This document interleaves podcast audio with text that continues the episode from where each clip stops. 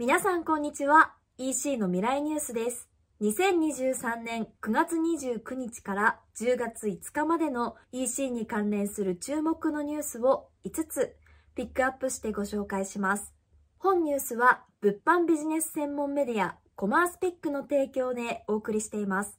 本日ご紹介するニュースは次の5つです。まず1つ目のニュースです。10月1日からステルスマーケティングが経営標法違反に。2023年10月1日から広告であるにもかかわらず広告であることを隠すステルスマーケティングを行った事業者は景品表示法違反となります。ステルスマーケティングによる情報が氾濫し、消費者が商品、サービスを自主的かつ合理的に選べる環境が脅かされていることが理由とされています。EC 事業者においては、自社の社員の口コミやインフルエンサーに依頼した投稿、消費者が投稿したレビュー、メディアへの記事掲載などに注意が必要です。無料で商品を提供し、インフルエンサーや消費者に投稿を促すようなケースでも、ステルスマーケティングとみなされる可能性があります。消費者庁から発表されている情報をもとに、社内でステルスマーケティングに抵触しないようなガイドラインを作成してみてはいかがでしょうか。続いて、2つ目のニュースです。ギフトの廃棄にまつわる実態調査。年間6700億円のギフトが捨てられています。株式会社ギフト X が発足したギフトフル総研ではギフトの廃業にまつわる実態調査を実施しました。調査によると年間約9800万個、金額にすると6700億円分のギフトが使われずに捨てられている可能性があるとのことです。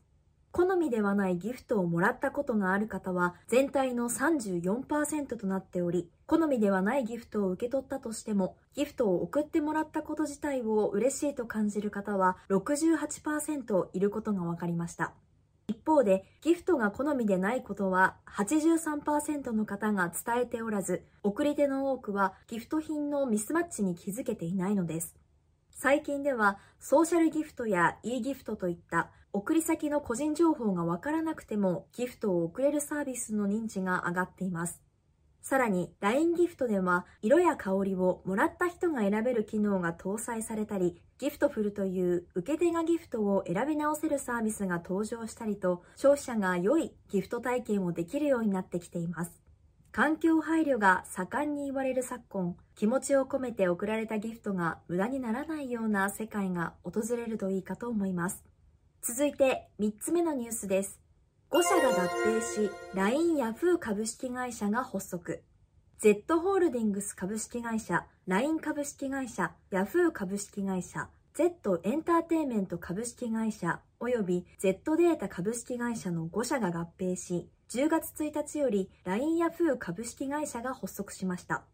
グループ延べ利用者数は3.2億超えとなり、国内でも有数のサービス利用者数を持つ企業となっています。早速、LINE と Yahoo Japan のアカウント連携が開始され、今後はショッピング機能に関するサービスが拡充される予定もあり、今まで会社が分かれていたことでできなかった連携が推進されることになるでしょ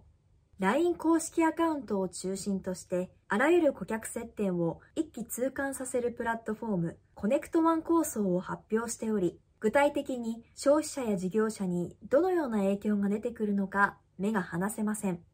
続いて4つ目のニュースです。ライブコマース AI が登場。商品の紹介文を自動生成し、情報収集を短縮します。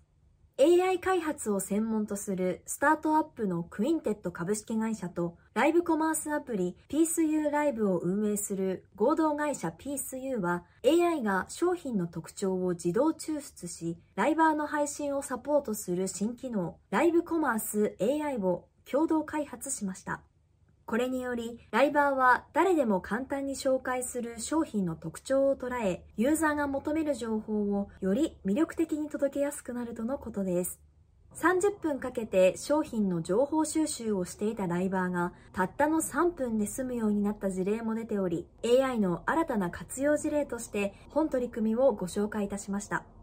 そして最後のニュースです東京都八王子市置き配パックを1万世帯に無料配布。東京都八王子市は置き配バッグ配布事業によりイーパー株式会社が提供する置き配バッグ置きっぱを採択して市民モニター1万世帯への募集を開始しました八王子市では地域内の再配達を減らし二酸化炭素排出を抑制する取り組みとして今回置き配促進事業を行う運びとなりました1万世帯に置き配バッグが設置されることで、市内全世帯の約3.5%の住居に置き配バッグが設置される見込みです。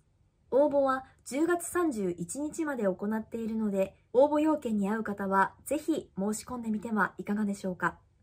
自治体が主体となり、再配達率を減少させる試みを行うことは EC 事業者にとってもいいことだと感じます。この動きが広がっていくことが環境面や2024年問題の改善につながるのではないでしょうか。